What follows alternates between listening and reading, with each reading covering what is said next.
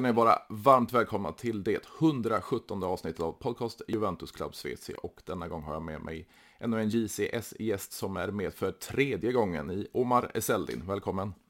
Tjena Fredrik, tack så mycket. Kul att vara tillbaka.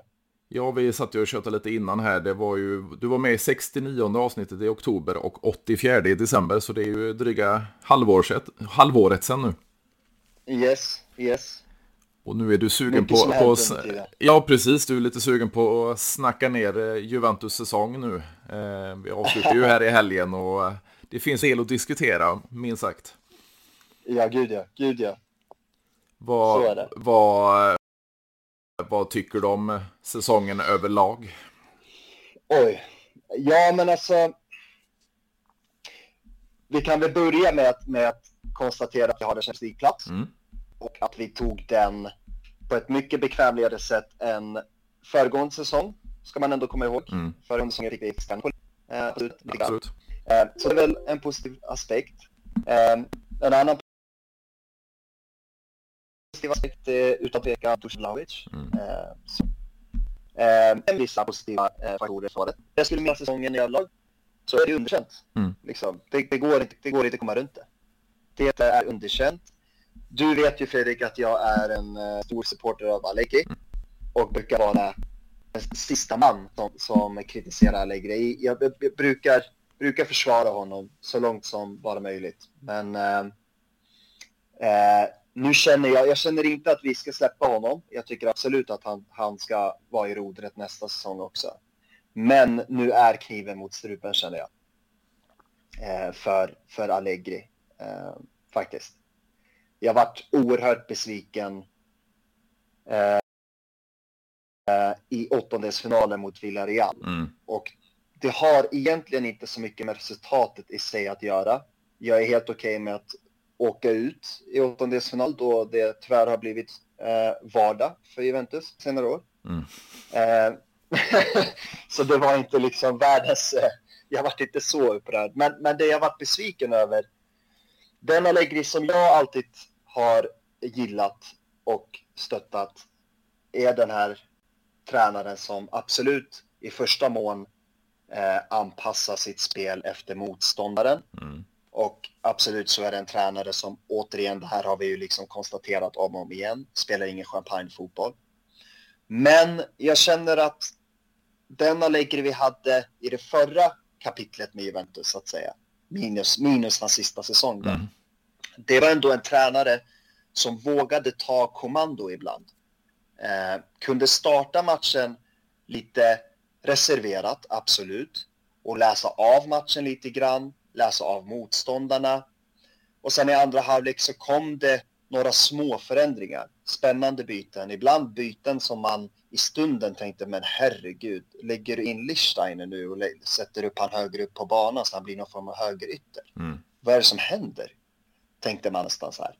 Men det, det, han, det fanns ju någon det fanns ju någon logik bakom hans metoder. Och, och jag minns ju matcher mot till exempel Borussia Mönchengladbach och andra eh, Europamatcher tidigare då under hans förra sejour. Där han gjorde sådana här byten. Han startade matcher reserverat. Eh, han, han anpassade sig efter motståndare. Han, han, tog första, ska man säga, 50, 60, 70 minuter till att faktiskt läsa av motståndaren. Sen tog han tog kommando. Han hade ja, nu, modet, nu mm. använder jag svenska och säger bollarna. Mm. Liksom, nu chansar jag. Nu har jag sett var de är sårbara. Nu, nu kör jag. Nu tar jag händerna på ratten och styr, styr här. Det var vår match att vinna. Det var på, på, det var på vår hemmaplan. Villarreal, all respekt. De hade en otroligt fin säsong eh, i Europa i varje fall. Eh, men det är ett lag som vi ska... Jag tycker att vi, i en sån match så skulle Allegri ha vågat. Jag blev oerhört besviken över att se att han inte tog kommandot. Han tog eh, tag i matchbilden riktigt, gjorde inte riktigt någonting. Han väntade för länge. Sen var det faktiskt Unai Emery. Och snacka om bollar och mod. Mm. Bortaplan mot Juventus. Är det någon som egentligen vill gå till förlängning och straffar så tror man att det är han. Men icke sa Nicke. Han hade sett tillräckligt och han, han visste vilka byten han ville göra och hur han trodde att det skulle påverka matchbilden. Och vips så åker vi ut. det fallerar totalt. Eh, så att det är min sammanfattning av Allegri. Jag, jag vet att jag är den som alltid försvarar honom. Jag tycker fortfarande att han har, han har ju, han har inte gått från klarhet till klarhet, men vissa förbättringar ser man ju. Vi pratade sist, jag och du, förra podcasten, just om den här mentala aspekten mm. av spelarna.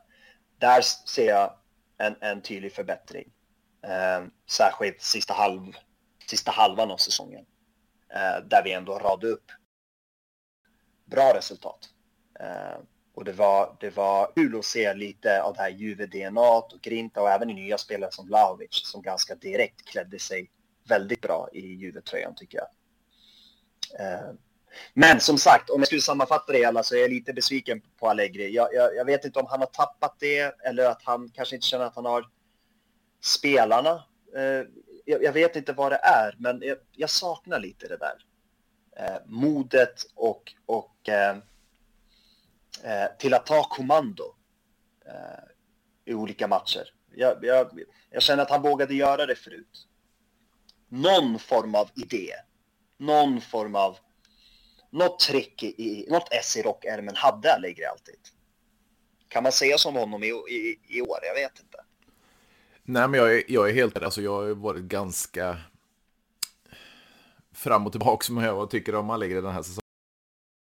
Men det är ju som du säger, andra halvan av säsongen då, då, då kommer det här in, det, det mentala kom in i spelarna. Allegri lyckades föra över sin ja, fotbollsidé, om man nu har någon, en fotbollsidé på spelarna och så vidare. Mm. Men det mm. känns ju mm. som den här mentala delen, den börjar man tappa nu mot slutet. Alltså ta Fiorentina-matchen, vi tar Lazio-matchen och så vidare. Alltså det, det, man tappade i slutet av matcherna och det är, inte, det är jag inte riktigt van att se i Juventus. Det spelar ingen roll om det är Allegri vid rodret utan att Juventus tappar det så mentalt sista 20-25 minuterna i matcherna. Det, det, det, är man inte van att se.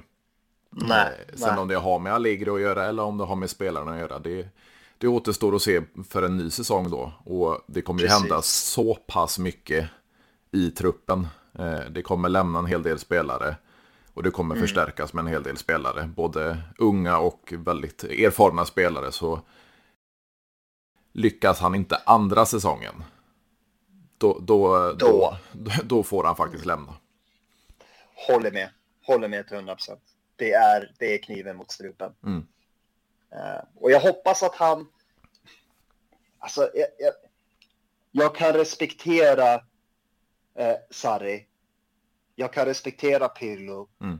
För att de absolut misslyckades de. Eller ja, frågan är om man verkligen ska, ska kalla Sarris säsong som ett misslyckande nu så här om man tittar tillbaka i efterhand. Men hur som, om vi nu ska kalla deras säsonger som misslyckande så, så tycker jag ändå att de misslyckas absolut, men de gör det medan de ändå försöker att, att uh, förmedla deras synsätt på fotboll och deras spelidé och vad de vill.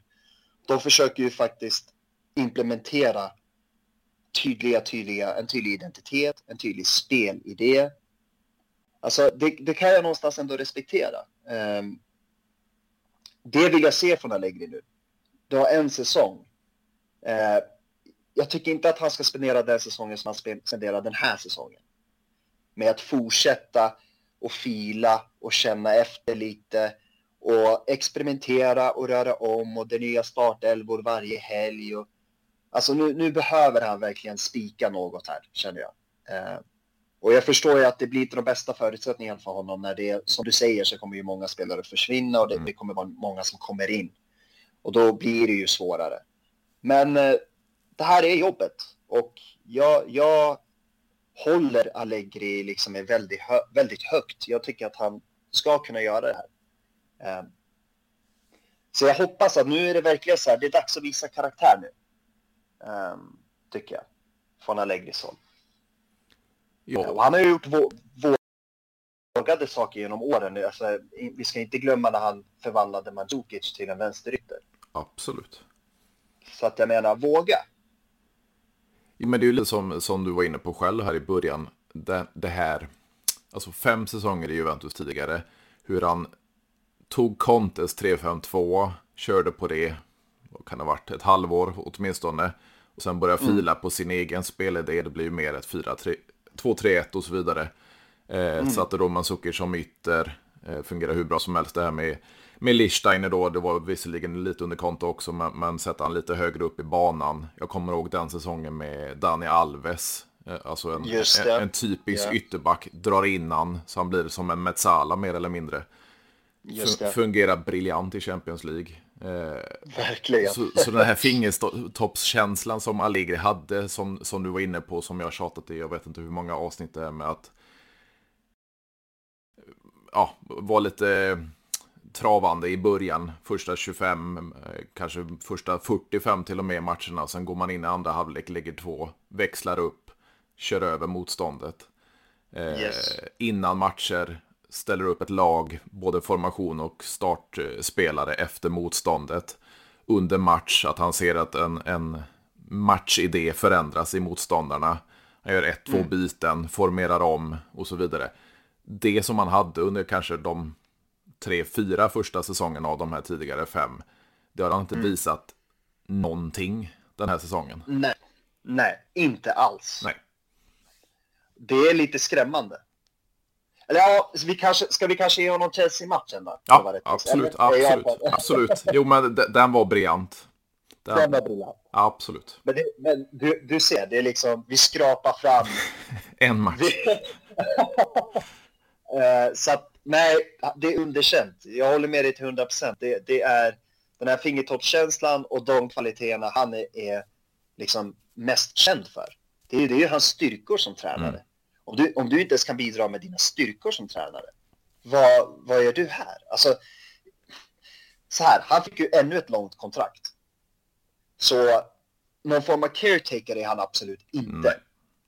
Du hämtades tillbaka, du fick förtroendet igen, trots Nedved då.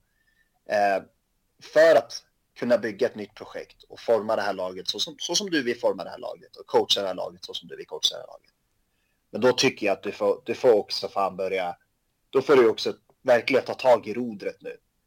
Och, och implementera de, de sakerna du vill implementera. Uh, och absolut så, återigen, det blir ingen champagnefotboll. Det, kan, det kanske inte blir någon så jätte, jättetydlig spelidé som genomsyrar Juventus från match till match, vecka till vecka. Eh, men kan vi åtminstone få se lite av det här gamla Allegri där du ändå eh, anpassar ditt lag, där du har en någon form av elva liksom som en grund. Du har en startelva i överlag. Just den här, det här året du pratade om när vi spelade 4-2-3-1, då var det ju, ja men Dybala hade tian, han var centrala biten i, i laget. Då hade man Djukic där på kanten. Eh, så att det fanns ju liksom, vissa spelare var ju spikade. Chiellini, Bonucci, Buffon. Och sen kunde man anpassa lite, lite små justeringar beroende på motstånd, om det är Europa vi spelar eller om det är en bortamatch mot jumbon i Serie A. Eh, och framförallt så hade han den här fingertoppskänslan. Så att, ja, tyvärr underkänd säsong. Absolut har vi fått tillbaka lite stabilitet, det får vi ändå ge.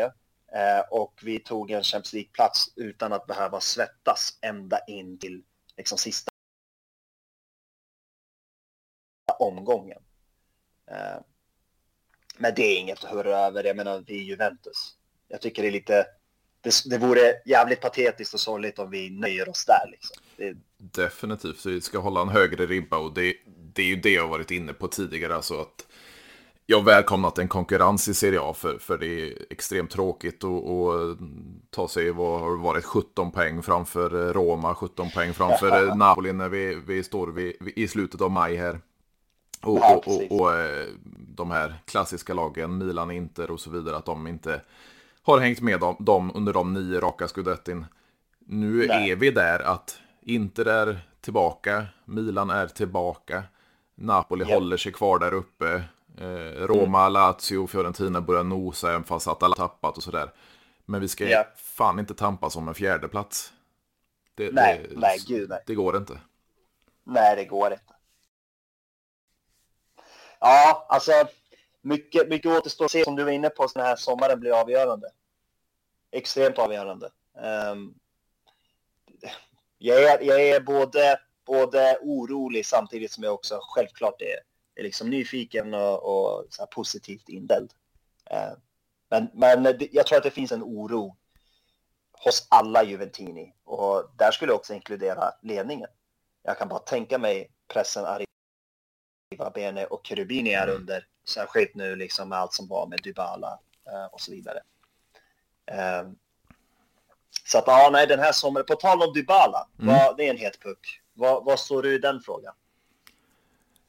Jag har ju varit lika, lika ambivalent med honom som jag har varit med Allegri under säsongen, men, men när han inte kan acceptera, eller kunde i höstas acceptera en lägre lön, mm. då, då, då var det lite så här, nej men skicka nu.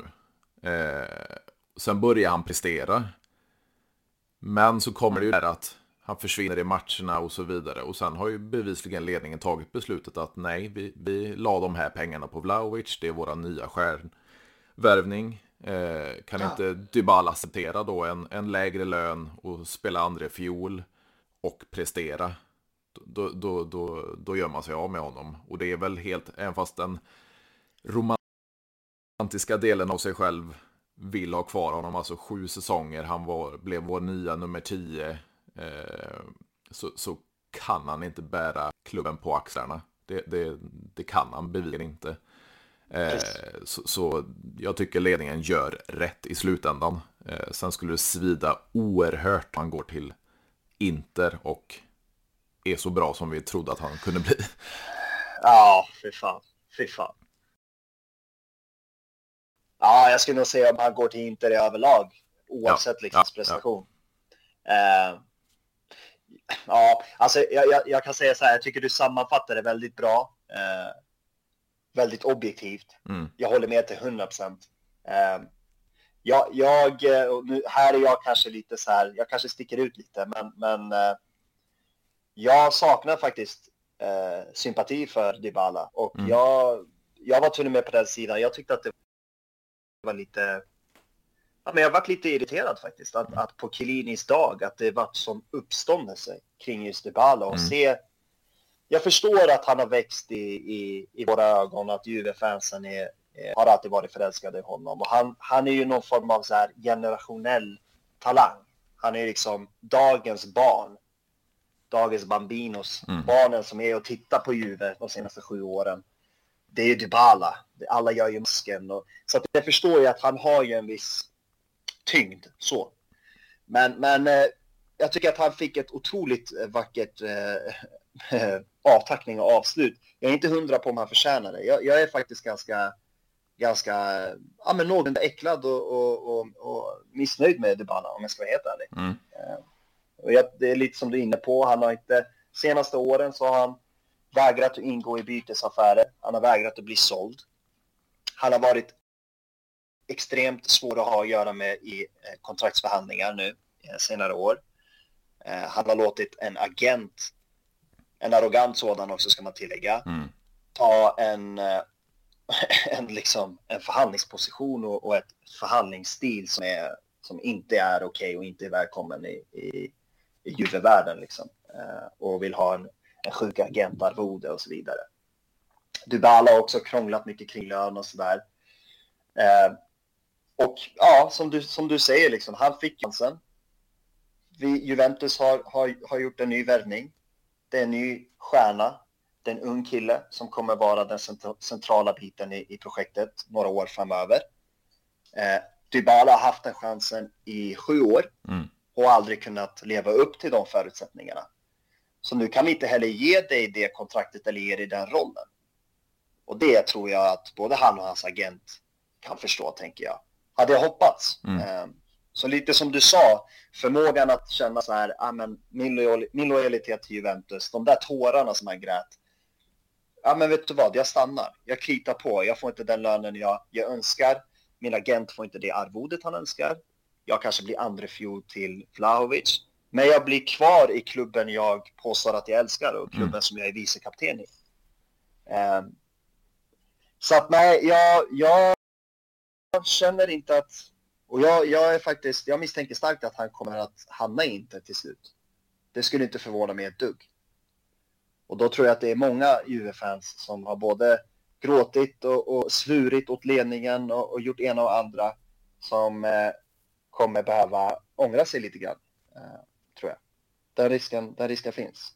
Jag är inte, jag är inte övertygad om typ Dybala var värd alla dessa tårar och, och svordomar genom, gentemot ledningen.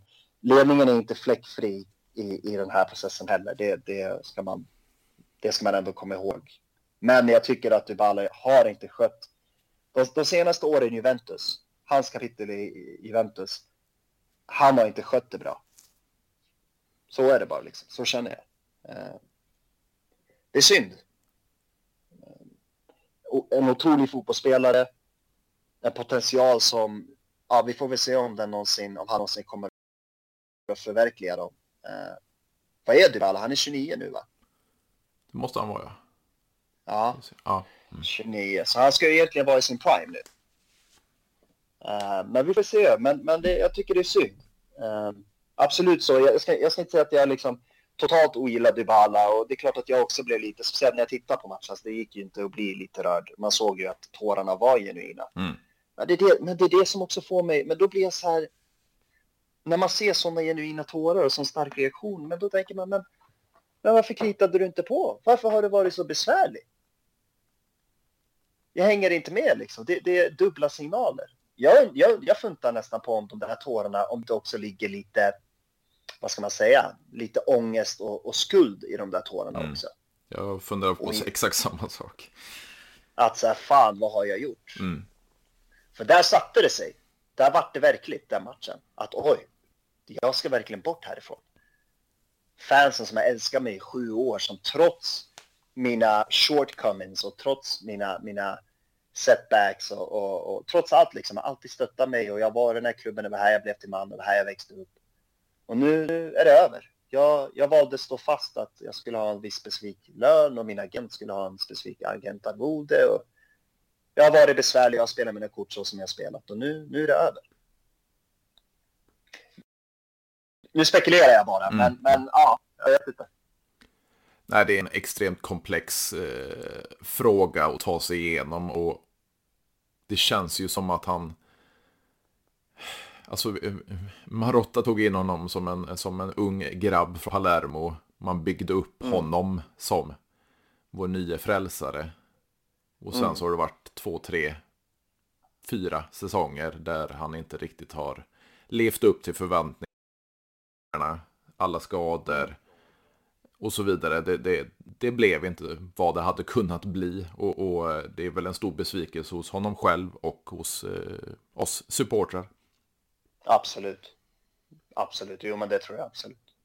Men vad, vad, vad känner du om eh, våran sportsliga ledning då? Alltså, klart att Cherubini hör man inte så mycket om. Alltså det, det, det är han som sitter och förhandlar och så vidare. Det, det kommer ju fler uttalanden från Mauricio Arevabene och jag vet inte riktigt om jag, jag gillar eller ogillar hans ganska kalla stil. Då han är, han är en, mm. en företagsman, han, han blandar inte in speciellt mycket känslor.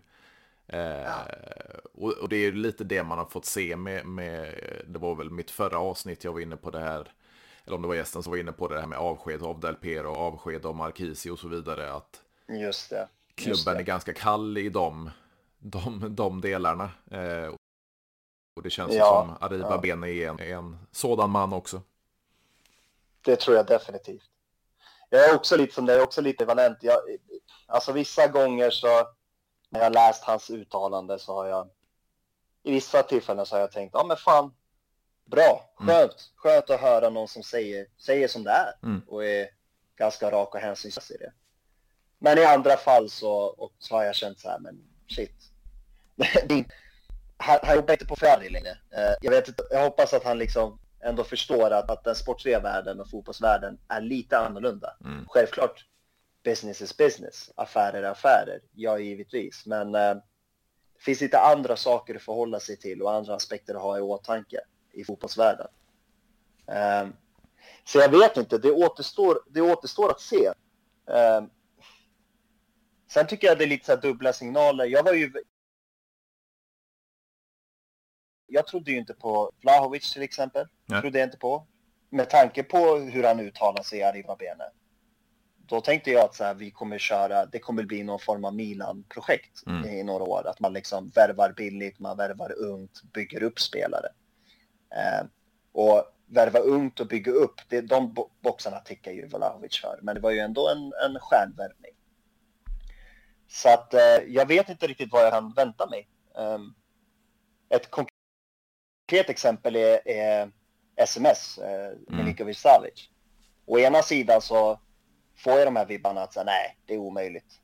Det, med tanke på hur, hur den nya ledningen uttalar sig och, och, så här och ekonomin så tänker jag nej, den där, det har vi inte råd med. Men samtidigt så har vi ju exempel som Vlahovic allra senast. Så då tänker jag, men fan, vem vet, det kanske händer ändå liksom. Uh, nej, så att, för att sammanfatta det hela, jag, jag är kluven. Jag tänker att vi, vi behöver ha tålamod allihopa. De, de, är, de är ju nya på jobbet och precis som alla, alla andra, det spelar ingen roll vad du har för meriter, alla lär sig på jobbet. Uh, jag tänker att man får, man får lite tålamod så får vi väl se hur de kommer att styra den här klubben och hur de kommer att agera i marknaden. Eh, men jag kan definitivt hålla med eh, dig och föregående gäst och alla andra Juventinis som är inne på just de här kalla avsluten. Eh, så har det ju varit, det går mm. inte att sticka under stolen. Alltså, så har det sett ut. Ända sedan Del Piero egentligen. Sedan är det ju ganska så här om man, man tänker det senaste, vad ska man kalla det, sportcheferiet de senaste åren. Alltså Beppe Marotta, det, det, det var ju mästare på affärer. Eh, hans hans mm. adept Paratici med den pengapungen som han ändå satt på innan en pandemi. Mm. Gjorde inga, mm. I, med facit i hand då, bra affärer egentligen. Alltså om vi bortser från Ronaldo, Nej. alltså de här Ramsey, Rabiot och så vidare. Precis. Om vi då tar första, det här är ett år ett sent fönster och ett januarifönster. Då måste man ju säga att Arriva Bene med eh, Cherubini har gjort ett jävligt bra jobb. Och fortsätter yes. de på samma, gamla, eller samma sätt under sommaren. Då har de ju gjort första året med bravur, måste jag ju säga. 100 procent. Ja, men jag håller med. Jag håller med. Bra, bra, bra agerande hittills. Och framförallt också så vill jag lyfta, inte bara köpen de har gjort, utan att man faktiskt väljer att avsluta med, med spelare som Bernadeschi. Jag tror att en spelare som Bernadeschi, där är, där är risken att man tänker att ja, men vet du vad, vi förlänger han med ytterligare ett år eller två. Han duger som truppspelare. Alltså, jag tror att många hade kunnat resonera så. Jag tycker det var bra att de tog ett beslut här, en gång för alla. De har haft ett x antal år i klubben och de har haft alla chanser eh, för att kunna eh, ta din plats mm. eh, och bevisa ditt värde. Och det har du inte gjort. Så vi förlänger inte ditt kontrakt. Och det spelar ingen roll liksom om det är en miljon eller två. Vi håller inte på, vi fastnar inte i några långdragna förhandlingar utan vi tack och adjö helt enkelt och lycka till. Det tycker jag är snyggt. Lika bra. Oroa, slippa oroa sig om liksom så här, ah, men fan vi köpte han för, en sån summa, ska vi inte istället förlänga han och försöka sälja han så att mm. man kan få tillbaka någon summa? Det är också en sån där grej som lätt, lätt hänt, liksom att man tänker. Så det är jag också imponerad av. Eh, man gör sig av med spelare. Nu blir, jag hoppas att den här sommaren vi skakar av Deadwood så att säga. Mm. Hej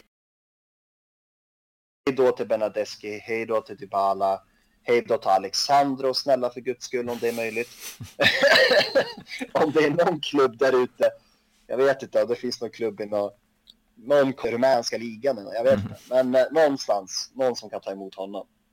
Eh, men även Ra Ramsey, Artur, Rabiot hoppas jag. Det sägs finnas lite intresse mm. från eh, Premier League.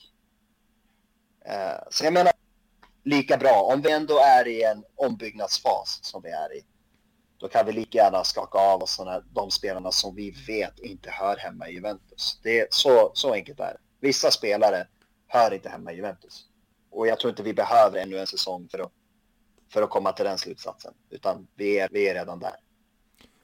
Ja, det känns ju som, alltså gör man en, en eh, riktigt bra marknad och det, det är många, många trovärdiga uppgifter redan nu om snabba affärer.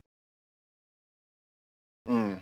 Om vi ska ta, ta dem lite spelare för spelare. Vad, vad, vad, vad tycker du om en återkomst för Pogba? Oj. Alltså den romantiska sidan är ju, jag är ju väldigt exalterad. Mm. Eh, Och jag ska inte ljuga, jag är en, en av de eh, flera hundratals Juve-fans som, som eh, skriver på hans Instagram-post kan jag säga. Mm. Kommer direkt. Eh, Torna casa. Så att ja, man, vi älskar ju på han är, han är älskad hos oss och det är klart att jag skulle bli glad om han kommer tillbaka.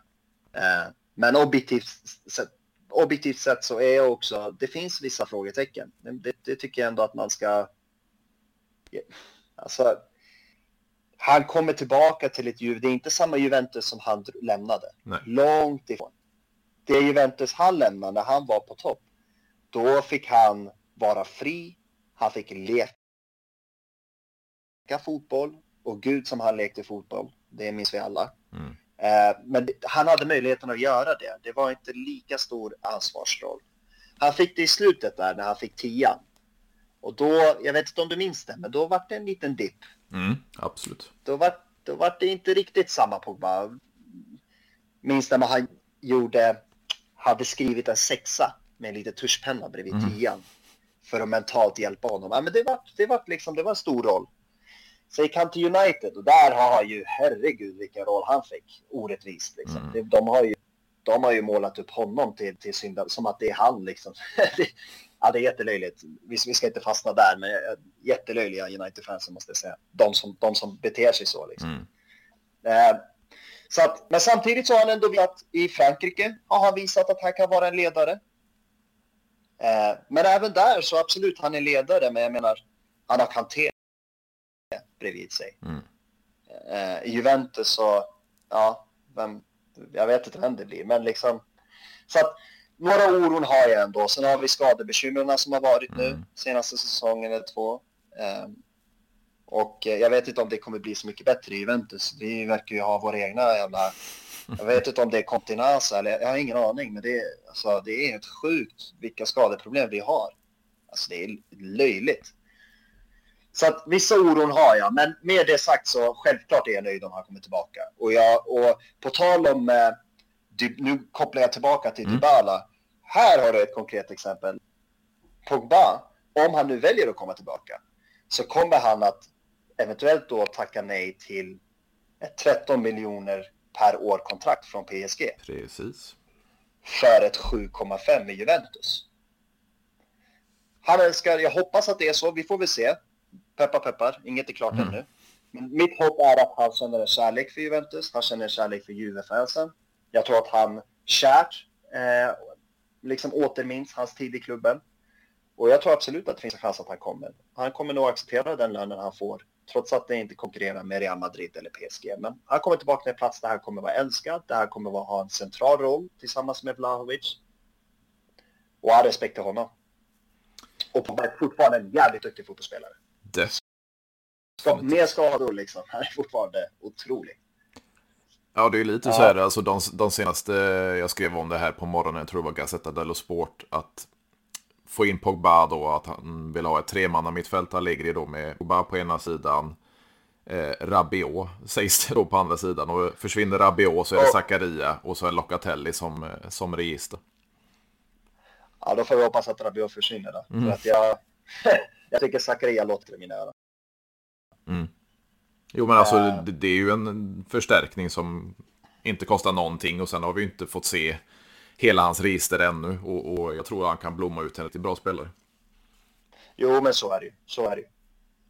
Ja, jag tänker att det mittfältet nu låter ju ganska vasst. Jag tror att kombinerar man de tre tillsammans med, jag hoppas att Miretti får en plats. Jag tycker mm. att han har gjort sig förtjänt av det. Alltså det är, jag tycker han ska ha en plats vi, alltså det är ganska svårt läge ändå kan jag tänka. Alltså det är ju, vi har Rovella, vi har Fagioli. Fagioli vann ju Årets unga spelare i Serie B, Precis. haft en otrolig säsong i Cremonese.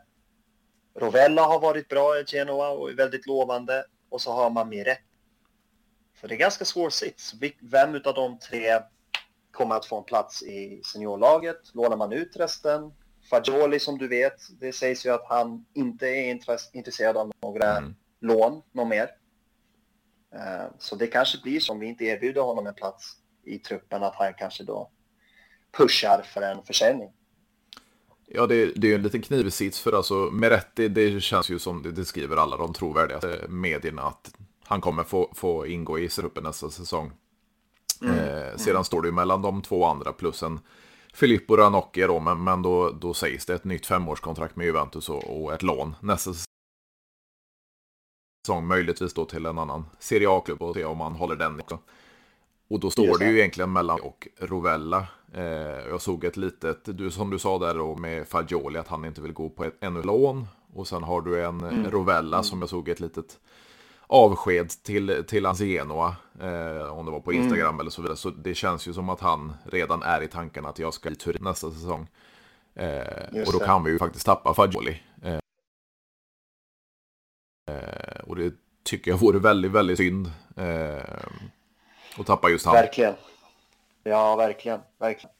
Det är en svår sits. Jag, jag, jag, jag skulle faktiskt... Eh, om jag fick göra valet så hade jag, så hade jag låtit Rovella gå vidare. Mm. Faktiskt. Han, han, är, han är lovande jag tycker att han är duktig. Har sett många matcher och jag tycker att det finns många, många lovande tecken. Men han har inte, så övertygande har han inte varit i Genoa. Eh, tycker jag. Alltså han har varit en av deras bästa spelare men nej, jag vet inte, jag, jag är inte så där jag tror mer på Fagioli, om vi säger så helt enkelt. Mm, mm. Det är något med Fagioli, jag känner att den killen, han är ämnad för, för storhet. Alltså om hans karriär går rätt till, inga skador, eh, hamnar i rätt miljö, rätt klubbar, kan fortsätta utvecklas. Ja, sky is the limit. Alltså han... Eh, lite som Tonali, tänker jag. Mm.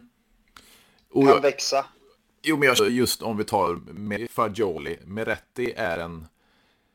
Han är ganska placerad. Eh, han har en position. Eh, Regista, ja. Mm. Ja, precis. Fagioli är mer än Marquisio. Att han kan anamma alla positioner och komplettera de andra spelarna. Och det ser jag som en mycket större styrka än att... Även fast jag tycker Meretti har varit fruktansvärt bra. Han är bolltrygg, lugn, eh, lite Pir Pirlo-esk i sitt spel, i spelstil och så vidare. Men, men mm. jag vill inte tappa Fagioli, dels för att han kommer från egna leden och, och dels för att han är så mångsidig, likt Marquisio som, som är en av mina favoritspelare någonsin i Juventus. Och, och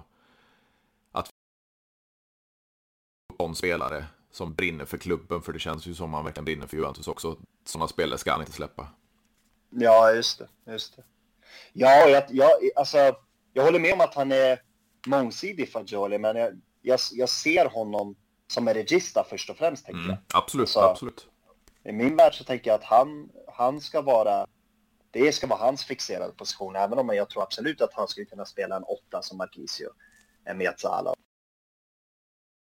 Och vara tvåvägs jag, jag tror Miretti är mer av Marquisio och en, och en liksom tvåvägs mittfältare eh, som kan springa upp och ner i banan och, och, och så.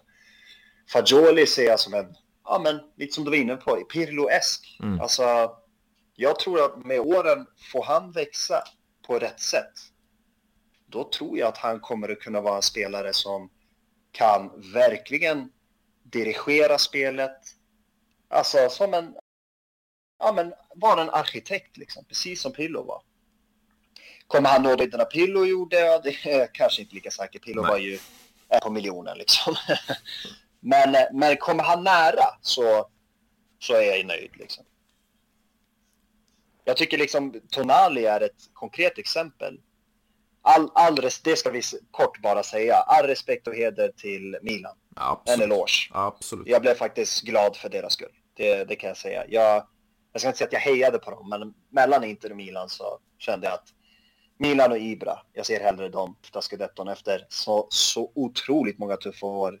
Jag kan inte ens tänka mig. Vi var inne på det, ja du tror jag, senast vi pratade. Mm. Att så här, vilken nivå, vilken ribba det är i Juventus. Vi har haft två, tre knakiga säsonger och det är liksom världen har gått under. Mm.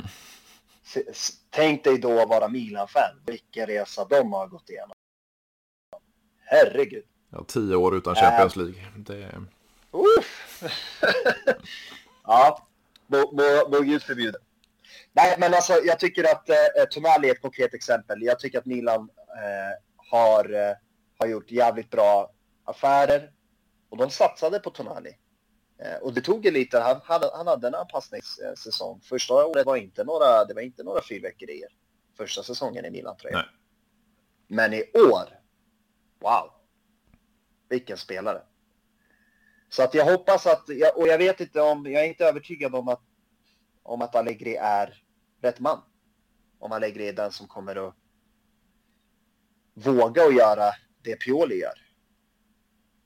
Jag är också imponerad av Pioli. Alltså genuint, mm. genuint imponerad. Alltså det är, han...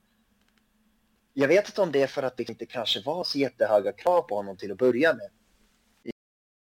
Med tanke på att han är Stefano Pioli och inte Carlo Ancelotti eller Max Allegri. Mm. Men han, han vågar. Han har vågat. All eloge. Jag tycker han har vågat. Han har, han har Lea fri roll där på kanten. Han försöker inte begränsa honom stävja honom. Du måste ställa det här, du måste spela så här, du måste försvara, du måste... Du vet, lite som det brukar vara i Italien. Mm. Utan nej, vet du vad? Lek fotboll. Gör det du ska göra. Har du bollen i tredje sista delen, gör vad fan du vill. Det enda jag ber från dig om du från tillfälle till tillfälle kan stå lite rätt i försvarsspelet. Liksom så. Han har vågat och han, han har gett Tonali ansvaret och som Tonali har växt han, Tonali har ju gått från klarhet till klarhet. Absolut. Jag tycker att Tonali är... Alltså, jag tycker att han ska starta framöver i, i Italien. Um, jag tycker att han har förtjänat sin plats i landslaget. Sen måste han ju representera där också. Representera, prestera rättare sagt där också. Jo, men det är ju alltså, det, det generationsskiftet det är ju redan igång om man tar alltså Europamästarna. Alltså, vi, vi har ju en Verratti som är på ålderns höst närmare i alla ja. fall. Eh, och, och, man har redan bytt ut, man har fört in Barella då, man har eh, fört in Locatelli, man har Jorginho som närmar sig 30-strecket eller är precis över. Ja. Ja. Och, och, och, man har börjat föra in Tonali där också, så Tonali, Locatelli, Barella, det är väl det nya mittfältet som kommer att spela några år framöver i, i italienska landslaget. Definitivt, definitivt. Och snart kommer det förhoppningsvis då, som vi är inne på, kommer det nya talanger som mm även de kommer snart med åren att börja kreera i Miretti och Racchia och, och, ja, men hela, hela bunten. Liksom. Ja, och det är ju lite så här, alltså... ja, det, det är jävligt spännande. Och tror du då att, alltså, säkrar vi Pogba? Eh, tror du det är en helt omöjlighet att vi även försöker med sms? Jag tror nog det. Jag mm. tror nog det. Jag känner att Pogba och sms är ju ungefärligen samma spelare. Eh, alltså så. Eh, både i, i att de båda är som tvåvägsspelare, mm. men att de lutar sig starkt åt det offensiva. Det är mm. deras främsta egenskaper. Eh, det är inget, liksom så. Eh, och sen delar de också egenskaper. Förmågan till att göra mål, förmågan till att göra assist. Eh, väldigt duktiga i både korta och små passningsspel, men också har ett stort register, kan slå de här vertikala, diagonala bollarna, byta kant, hitta de här insticken och djupledspassningarna till dem ser jag fram emot. Mm. Oj, oj, oj, oj. Tänk bara Vlahovic, jag hoppas att det kommer klicka där. Stackars Vlahovic, han är ju saknar service. Liksom. ja, men på riktigt. Ja, absolut. Vad ska killen göra? Nej, så att, men tillbaka till frågan. Nej, jag tror inte det blir sms det kommer nog att bli en av dem. Då tror jag att det är det klokaste är ju Pogba. Det är ju, så mm. är det ju. Alltså gratis, eh, känner till klubben, kan direkt komma in och ta en, en roll. Man kan faktiskt kräva och förvänta sig eh, en, en hel del i alla fall från honom ganska direkt. Eh, det borde han klara av. Världsmästare som han är och, och tidigare Juventus-spelare och känner Alex är bra, Allegri är bra och väl och, och, och vet vad Allegri vill se från honom. Uh. Ja, men jag, jag, säger så här, jag nöjer mig med jag nöjer mig med vem som helst av de två. De båda är varmt, varmt välkomna. Definitivt. Definitivt. Bara framåt i banan, det, det är ju kanske framförallt tre namn. Nu känns det ju lite som det här med, med Ivan Perisic, att det, det var lite eh, för att förhandla upp sin lön i, i Inter, men det talas ju fortfarande ja, om, ja. om kroaten där. framförallt Angel Maria och då har vi även en liten uppstickare då i Filip Kostic i eh, Eintracht Frankfurt. Eh, vad tror du om dessa, dessa tre? Ja, men alltså Perisic tror jag det tåget har åkt. Jag, jag, lite som du säger så tror jag att det var några, några trick som han spelar för att stärka sig för hans position. Mm. Uh, och sen tror jag att om han, om han nu går, går vidare från Inter så tror jag faktiskt att det blir Premier League. Mm. Uh, tror jag. Uh, men Di Maria är en, är en värvning. Uh, går inte att sticka under stolen. Men jag, jag, tycker ändå att det är en klok värvning. Alltså, det blir lite alla TVs. Ja. en lead så att säga. Man. Alltså vi, vi anställer honom på ett kort uppdrag. Eh, det är dina spetsegenskaper vi vill åt. Och vi vill att du ska vara de här the, the man of, of matches, stormatchernas man. I en åttondelsfinal mot Villarreal exempelvis. Där tror jag att Di Maria, till skillnad från Dybala och vissa andra, de, de, jag tror inte att Di Maria blir ett spöke. Jag tror att där steppar han upp. Där kommer man få se hans spetsegenskaper. Lik Cristiano Ronaldo liksom. Och TVs, mm. som vi var inne på. Så att jag, det tycker jag är liksom, jag är inte emot den värvningen. Det är ingen framtidsvärvning. Eh, men är det nu som i en eller två säsonger framöver, ja, varför inte? Det kan vara en X-faktor eh, som kan vara direkt avgörande i en åttondelsfinal exempelvis. Mm. Så att absolut. Filip Kostic som ärligt talat vågar jag inte uttala mig så mycket för jag har inte stenkoll. Alltså, jag vet att han, det har varit rykten om honom i många år. Att han ska lämna Tyskland och, mm. och um, jag vet att, att han har haft, jag tror att det var inte den här säsongen som gick nu utan säsongen innan. Där skulle han haft en, en riktigt grym säsong och ra, rakat, radat ihop en massa assist och, och så. Men mer än så vet jag faktiskt inte, så jag vågar inte, jag vågar inte uttala mig om honom. Har du koll på honom någonting? Nej, tyvärr. Jag har väldigt dålig koll. Jag, det skulle jag säga. Man har ju fått lite ja, Eintracht. Frankfurt i, i, i Europaspelet. Men, men eh, nej, det är dålig, dålig koll på honom. Sen var han väl ja. till och med potentiell ersättare till just Perisic i Inter om det var för säsongen. Eh, det just snackades det. om det. Just det. Så det, det har ju varit Serie A-snack innan. Ja, exakt. Ja, alltså, vi får väl se. Det är svårt med en sån spelare i och med att vi inte har kött på benen. Det mm. blir svårt att bedöma. Men vem vet, alltså, han skulle kunna göra ett bra Men nu de tre skulle jag nog faktiskt... Och jag vet att det är jävligt kortsiktigt tänk, men jag skulle faktiskt satsa på Di Maria. Det är en bevisad matchvinnare. Det är en, det är en bevis storspelare. Eh, att han de senaste åren i PSG, minus stat eller två, där, där har han, man märkt att han inte längre har samma förtroende och att han liksom har, har eh, hamnat i skuggan lite eh, under Messi och Mbappé och Neymar. Men tidigare så kände jag att jag alltid tyckte att han var den mest avgörande spelaren. Mycket mer pålitlig och avgörande än vad Neymar var. Mm. Liksom så. Jag tycker han, eh, liksom tidigare år när man kollar Champions League, varje gång det var PSG, då det var Di Maria som stack ut mest. Med hans fart, hans kreativitet, han utmanar motståndare han är bara en, en, en förjävlig motståndare att möta. Mm. Liksom, oavsett hur duktig, man, hur duktig ytterback eller liksom. Han är, han är inte kul att, att spela emot. Uh, mm. Nej, och sen känns det ju också, jag är helt med dig, av, av dessa namn så uh, skulle jag absolut ta in Argentina med den, alltså 34 år, men erfarenheten och man behöver lägga ganska mycket krut på andra positioner i sommar. Att man då skulle kunna få in en, en Di Maria i ett plus ett. Mm. Mm. Och sen lägga större krut på en yngre färdig spelare som, som ytter nästa säsong. För vi får ju faktiskt tillbaka Gesa i ja, sent i oktober eller början av november verkar det som då. Eh, tyvärr, precis. Tyvärr ja. ja. Så, så lägga det krutet nästa sommar sommar igen på en, på en eh, yngre förmåga eller någon, någon färdig spelare. Då känns det som att det Maria är rätt nu. För vi behöver ju som sagt göra om mittfält och sen har vi ju ett, ett försvar då. Eh, där våran, Just det. våran största hjälte killar. Och det, det nämns ju diverse oh. namn. Där, vad, vad, vad är din, vad ska man säga, känsla? Det är ju Gabriel då i, i Arsenal. Det är fortfarande lite snack om, om eh, Milenkovic i Fiorentina. Mm. Acerbi mm. har kommit på tal i, i Lazio. Ja, herregud. Ja, och sen ja. så är det lite i, sent igår så kom det lite snack om, om då i Napoli. Vad är din känsla? Oj, alltså först och främst så är det en, en otrolig, otrolig stor förlust, mm. Kilin. Mm. Alltså, och, och ja, det var jobbigt. Det var jobbigt att, att liksom se avslutet den, den matchen. Där. Det var, det var och så, men samtidigt så blev man ju också glad och man såg att han var liksom nöjd och, och, och med beslutet. Det var ett avslut som inte var bra. Mm.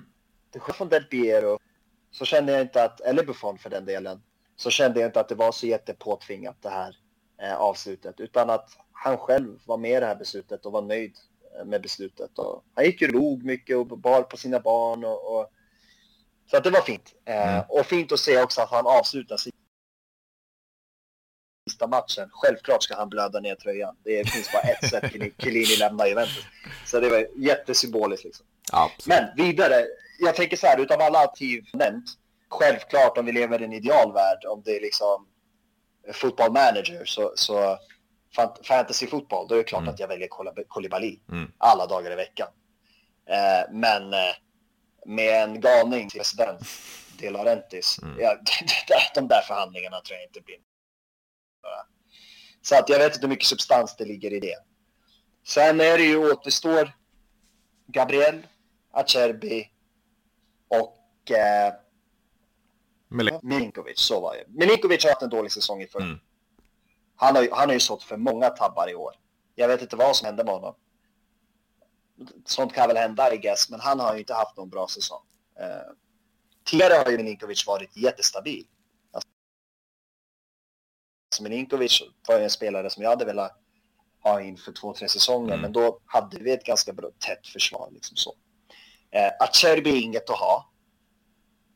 Liksom, jag, jag tänker så här, om en, en, klubb som Lazio, med all respekt till, till alla Laziale och, och Lazio som klubb, om de är redo att göra sig av med honom, då vet jag inte om han är hemma i en klubb som Juventus. Helt enig. Eh, liksom så. Alltså så, enkelt sagt. Så att då faller ju alternativ, då blir det ju Gabriel, tänker jag. Mm. By round of, av utslagningsmetod. För att även där kan jag säga att jag är inte, jag är inte så här jätte, jätteinsatt i, i någorlunda, jag har bättre koll på Premier League än vad jag har på Bundesliga. Mm. Så jag, jag vet ju vem Gabriel är och jag vet att han är deras bästa mittback. Och att det är han som är ledaren i den här backlinjen. Uh, jag pratade lite med en polare till mig som är en för att, för att få lite information och så här. Och, och, det låter ju väldigt bra. Han, han prisar ju honom och, och lovordar honom. Och... Så att Gabriel tror jag är nog det alternativet som passar bäst. Och, och för att koppla tillbaka till det du sa innan, varför jag tror Di Maria blir bra, just för som du säger, då kan man spara lite krut och lägga dem på vår backlinje. Mm. Uh, för det är inte bara mittback, utan våra ytterbackspositioner behöver ju också. Definitivt. Eh, liksom så. Först och främst vänsterback. Mm. Liksom så. Men vad, stå, vad står du när det kommer till Quadrado? Vad känner du om Quadrado? Ja, alltså... Han ska ju spela längre upp i banan, men, men jag vet inte om vi ska lägga krutet där just nu heller på, på en ny högerback. Alltså, vi har Quadrado och vi har en, det kommer väl förlängas med, med Chile också. Det är väl lite samma ja, som Bereski. Alltså, det hade varit en spelare också om man blivit förlängd med, med, men DeCilio, han duger en säsong till. Eh, ja, men det, så, så, så satsar istället på andra sidan för Okej, okay, Luca Pellegrino har gjort av i vissa matcher, men, men det är ju ingen sensation. Och Alex var ju bra på, på tre säsonger. Så, så eh, det är bättre att lägga krut på andra sidan. Ja, men jag håller med helt enig. Det, det är vänstersidan som, som, är, som är akut. Ehm, det är det. Jag tycker det är synd att vi förlorar Pellegrini. Verkar det som. Nu vet vi ju inte om det, om det stämmer. Men enligt skriverierna så, så lutar det åt det hållet. Jag hade gärna sett att han stannar eh, tillsammans med, med ja, men en värvning då. Mm. Ett nytt tillskott. Eh, och så får han liksom kämpa för sin plats. Jag är lite, vad ska man säga, lite besviken att han inte kunde ta den platsen i år. Och det är ju, kan man ha ett bättre läge som ung kille mm. än Alexandro som är helt oduglig, som är liksom rakt av katastrofal. Det är inte mycket till konkurrens på den sidan. Alltså Allegri gick ju, gick ju så långt så att han hellre spelade Chilio på ja. vänsterpositionen än att ta Pellegrini. Och då undrar jag, men vad är det som... Du vet. Så att nej, jag håller med dig. Han har absolut inte varit någon sensation. Han har gjort några prestationer, det har han. Men jag tycker att han kunde ha gjort mer. Men jag, jag vet inte, det är någonting jag känner att... Jag vet inte om det är för att han är italienare och ung. Mm. Jag känner bara så här, fan... Han kan väl vara, om han nu är villig att vara det, andra fiol, alltså att vara backup till en potentiell ny vänsterback. Frågan är den nya vänsterbacken skulle vara. Alltså, det, de, namnen som, nämns med italienare båda två, det är både på vänster och högerbacken. Alltså eh, Raúl Bellandieri eh, är ju på högersidan och, och, skulle inte bli jättedyr. Eh, och på andra då är det ju Destiny Udogi, eller hur man uttalar det i... Udogi, just Ja, det. precis, i Udinese där. Eh, och det är ju otroligt unga spelare. Jag tror Bellanova är väl 21 och Udogi är väl 19 tror jag. Eh, yes. Så att så han skulle gå före. Om vi skulle ha kvar Luca Pellegrini som också är ung så, så, så blir det väldigt ungt på, på båda flankerna. Ja, så är det. Alltså, det har ju nämnts lite och det har ju skrivits lite om Emerson. Mm. Medioker spelare, ingen, det är inte någon, han är inte dålig, men han är inte heller sensationell. Men eh, jag, skulle, jag, jag, skulle faktiskt vara öppen till Emerson också. Det är klart att jag skulle föda Udoge. Mm. Såklart att jag gör det. Liksom.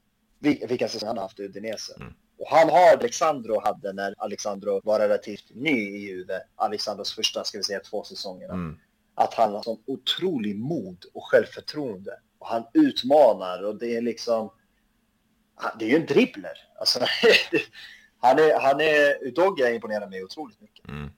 Sen är han 19 dock. Det är lite det som är problemet. Det är lätt att imponera när man spelar Udinese. Fråga bara Mauricio Isla. Eh, liksom, Juventus, det är en helt annan värld, en helt annan ribba.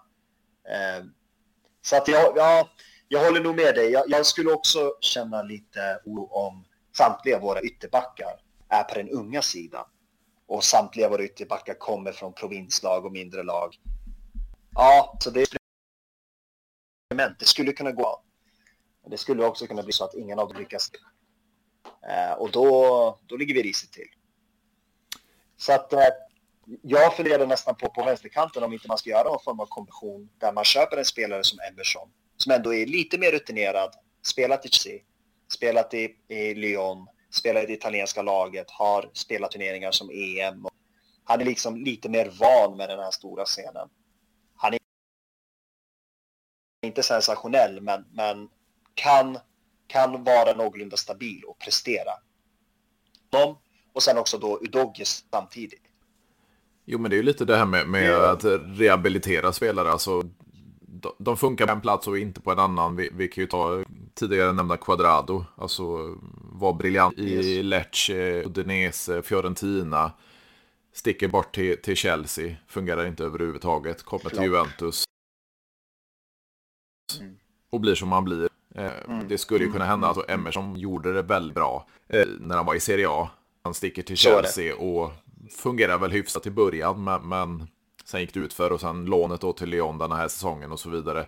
Att rehabilitera spelare i, ja nu är det inte hemlandet egentligen för han är ju född i Brasilien. Men, men han är italiensk som man ta hem dem igen och, och, och, rehabilitera dem. Det skulle ju fungera och som du säger, erfarenheten och då ta upp en, en yngre förmåga samtidigt som Udogi. Eh, alltså det vore väldigt fint för framtiden. Ja. jag tänker det. Precis. Och det är synd att Alexandro, det säger väldigt mycket om Alexandro. Hur, hur pass illa han mm. har blivit. Mm. Alltså, Alexandro ska ju egentligen vara den spelaren. Han ska ju egentligen vara den som är där på plats, som välkomnar en ung talang, tar honom under vingen eh, och liksom förbereder och släppa efter, så som Chiellini eh, och Bonucci har gjort Dicht. Mm. Eh, men alltså det han på att han det är han är Ja, men de ser för att det är klart alltså, konstigt nog, alltså, faktiskt, vad, vad, vad man gör på positionen är den, de, den avdelningen som jag kommer att titta på mest med, med, med höga förväntningar. Mm. Om jag ska säga det. Det är viktigt på den delen. Men vi har lidit av en, alltså, vi har lidit med Alexandro nu i några år. Eh, han håller inte måttet. Så att, ja, jag hoppas att det blir bra. Jag hoppas att det blir kloka värvningar. Som sen i praktiken också kommer att funka. Det, man vet ju aldrig. Det är ju det som är så svårt. Som, som du var inne på. Med exemplet på Quadrado mm. och, och liksom Isla och så. Man, man vet ju aldrig tyvärr. Nej, och det är ju lite den här kombinationen också. Vi vet ju att Allegri är den tränare som tar fram mest unga talanger. Eh, det, det, det, har han ju aldrig varit känd för, men kombinationen då att ha en, en liten pappa på, på varje position med en yngre talang som får chansen då. Alltså ta in då en Emerson på, på vänsterflanken, Udogi får, får lära upp sig. Kanske en Bellanova då till, till höger. Eh, ha en DeCilio och ha en Quadrado där intill sig. Just det. Och, och Delicht är ju fortfarande ung. Eh, Gabriel tror jag är 24 om vi skulle ta in han. Ha då pappa mm. Bonucci där så länge. Och sen fasa ut och så vidare. Att på erfarenhet, han är också 29. Alltså ha, ha en pappa på varje position. Men även yngre spelarna från, från 19 upp till, till 23-24. Att de, de får chansen att, att mogna och, och blomstra under någon annans ledning. Just det. Det blir viktigt tror jag. Det är väldigt viktigt. Annars blir det svårt att växa. Och, och Bonucci kommer att ha en otroligt, otroligt viktig roll i år. Alltså, nu är det han som är kapten. Eh, jag, jag, är inte övertygad i honom som, som kapten. Det är han ju, ja, till, till, till liksom. Men eh, jag vet inte om jag skulle sätta honom i samma ribba som Chiellini. Och det gäller Dybala mm. också, när det kommer till kaptensbinden. Jag vet inte om de kommer kunna axla det. Men jag hoppas att Bonucci är redo för det här, för han kommer ha en otroligt viktig roll. Vi har förlorat hela, hela gamla gardet är ju... Vi har förlorat allihopa, mm. liksom gått vidare och tiden går. Och nu är det han som är sist i led, nu är det du som är kaptenen. Jätteviktigt att han hade en ganska... Alltså man kanske inte ska säga dålig, men det var ingen jättebra säsong av Pinot. Uh, tyvärr. Så, uh, ja, i år kommer han behöva steppa upp. Jo, men det blir ju en, en, en stor ledarroll för honom och, och Allegri har ju redan sagt det. Nästa säsongs lagkapten. Eh, och, och, skulle han då vara en startspelare, det, det är jag faktiskt osäker på. Skulle vi sätta en annan värv utom Lich där i mittlås så eh, tror jag faktiskt en, en ny spelare går före Bonucci i startelvan också. Eh, Absolut. Så, så det, blir, det blir nog tufft för honom eh, även nästa säsong. Och jag vet inte om han sitter till 2024 tror jag hans kontrakt. Så det är två säsonger till. Precis, precis. Och, och man, det känns så, det känns så, jag tycker alltid det är så roligt. Uh, det, det, är en av, det är en av charmiga sidorna av uh, Allegri. Men uh, det känns som att jag, och nu kanske jag överanalyserar, men jag känner att det är fortfarande någonting med, Allegri har inte riktigt släppt det som har varit med Bonucci. Nej, nej. Jag, kanske, jag får vibbarna liksom av att, ja men nu ser jag, men vem blir, vem blir och då säger, säger Allegri, ja men eh, på grund av senioritet så blir det ju Bonucci. jag bara, men var det allting du säger? Det var bara på grund av senioritet. Det har inget med, det är inte så att han har några ledaregenskaper eller, det, liksom, det är inte värt att nämna, utan på grund av senior, senioritet. Liksom. Eh, nej, så att jag, jag håller med dig. Jag tror inte att Bonuccis plats är så himla given som, som man kanske skulle tro. Jag tror också att skulle det komma in en mittback och, och den mittbacken pre börja prestera ganska, ganska direkt, mm. då, då, blir det, då blir det tufft för Bonucci. Det tror jag absolut. Jag tror inte att Allegri skulle vara emot att starta två andra mittbackar än Bonucci. Det kanske blir en ny läktarplats i Champions League. ah, herregud vad roligt. Ja, ah, exakt. Ja, det är otroligt ja. spännande sommar Eh, genom en bra sammanfattning av Sembert Allegri, fyra säsonger och denna säsongen. Vi har tagit som hela truppen mer eller mindre med, med potentiella värvningar och, och, så vidare. Så det, det känns som en bra sammanfattning nu när säsongen är över. Ja, men verkligen, verkligen. vi får väl hoppas nu, blicka framåt och hoppas på en bra sommar.